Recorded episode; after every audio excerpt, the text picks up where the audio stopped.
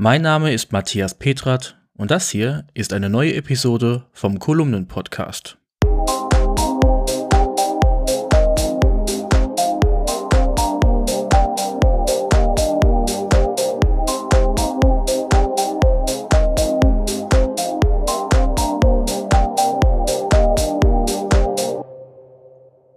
Dieser Podcast kommt mit freundlicher Unterstützung der Firma Rademacher aus Rede im Münsterland. Rademacher ist ein Smart Home Hersteller, der für innovative Produkte und einfache Bedienung steht. Über dessen Smart Home System HomePilot lassen sich Rollläden, die Heizung, elektrische Geräte, Licht oder auch das Garagentor steuern. Die clevere Hausautomation kann nach und nach erweitert werden und lässt sich via App und auch über Alexa, Google Assistant und über Siri Kurzbefehle steuern. Mehr dazu findet ihr in der Episodenbeschreibung. Und jetzt fangen wir an. Das digitale Vermächtnis. Was passiert mit unseren Daten nach dem Tod? Im Laufe des Lebens sammeln wir nicht nur Erfahrungen und schaffen uns auch unzählige Güter an, wir generieren auch Daten. Erfahrungen verpuffen nach dem Tod in der Luft und Güter wandern an Erben. Doch was passiert nach unserem Tod mit unseren Daten? Dieses Thema ist super heikel, denn der Mensch hat ab dem Zeitpunkt seiner Geburt ein Problem. Er hält sich nämlich für unsterblich. Das ist grundlegend ein psychisches Problem und auch vollkommen normal. Wieso soll in der Zukunft etwas plötzlich enden, wenn heute doch alles so toll und frei ist? Das denken wir als Mensch allerdings immer, wenn es um Krisenprobleme und unschöne Dinge geht. Daher schieben wir sie auch weg und ignorieren sie auch. Auch aus diesem Grund ist das Sterben und der Tod ein Tabu für uns. Wir reden einfach nicht gerne darüber, weil es für uns thematisch ein Ende bedeutet und wir dieses nicht akzeptieren möchten. Und wir reden schon gar nicht über unsere Daten, die nach unserem Tod nicht mitsterben. Hier beginnt das Thema und endet es auch meist.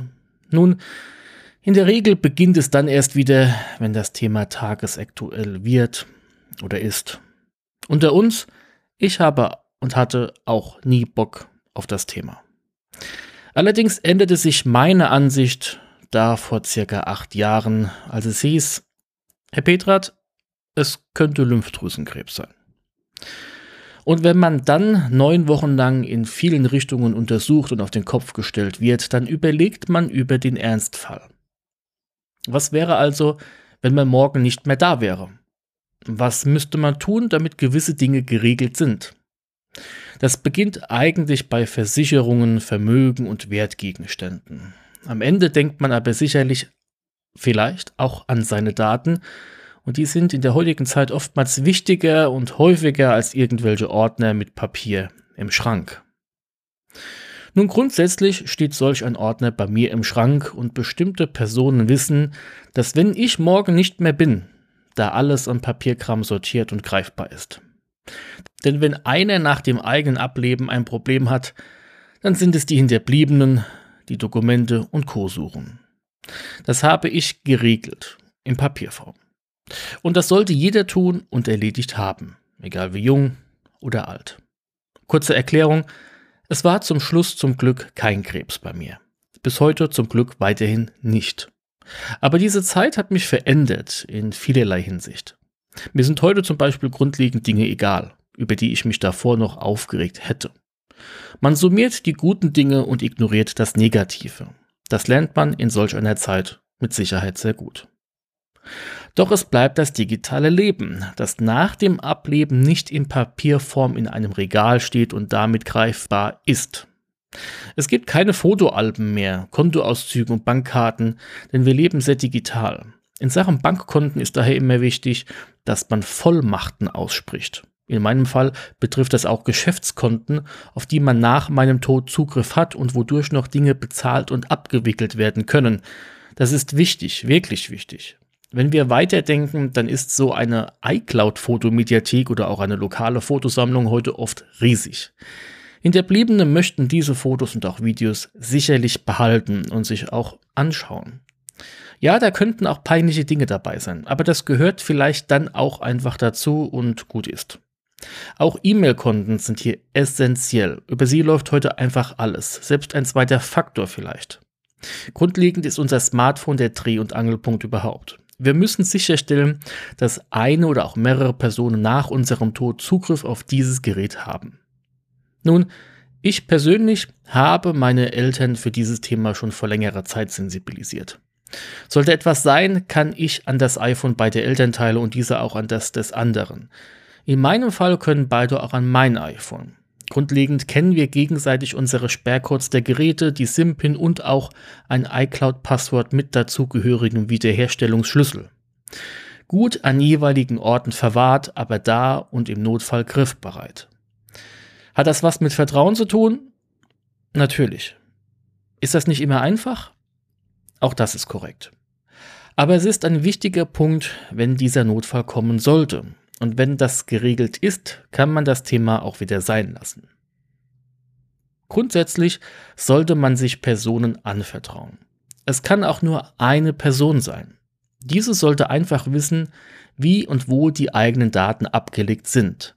Das betrifft auch einen Computer mit Passwortschutz. Das betrifft auch externe und gegebenenfalls verschlüsselte Festplatten und das betrifft vor allem Zugänge zu Accounts. Bei mir lebt zu 90 Prozent alles in OnePassword. Das habe ich mir vor Jahren so angefangen und bis heute so gepflegt. Hier liegt alles, privates und berufliches zugleich. Bin ich morgen nicht mehr da, dann könnt ihr noch weiterhin in meinem Shop Bestellungen tätigen. Auch nach meinem Tod gibt es noch diese Daten von Bestellungen und Co. Wahrscheinlich werden meine Texte sowieso auf ewig im Internet zu finden sein, in irgendeiner Weise wahrscheinlich. Es muss hier auf jeden Fall jemand da sein, der das dann kappen kann und informiert. Es muss jemand geben, der Zugriff auf Konten hat, um Dinge schlicht regeln und auch beenden zu können. Nun tippt man nach dem Öffnen der Einstellungs-App auf sein iCloud-Konto, wählt dann Familie aus und klickt dann auf die Familien-Checkliste, fällt einem hier der Wiederherstellungskontakt auf.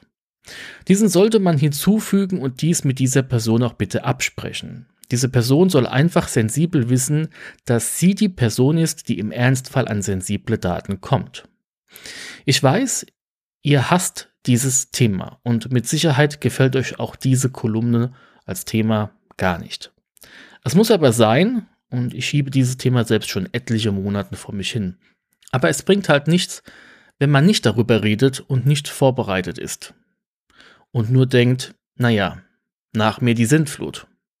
Ihr selbst könntet nämlich ebenfalls in die Lage kommen und dann kommt die Sintflut über euch. Also redet und regelt und lasst das Thema dann wieder sein. Mitnehmen können wir nichts, aber wir hinterlassen Dinge. Vor allem Daten nach dem Tod.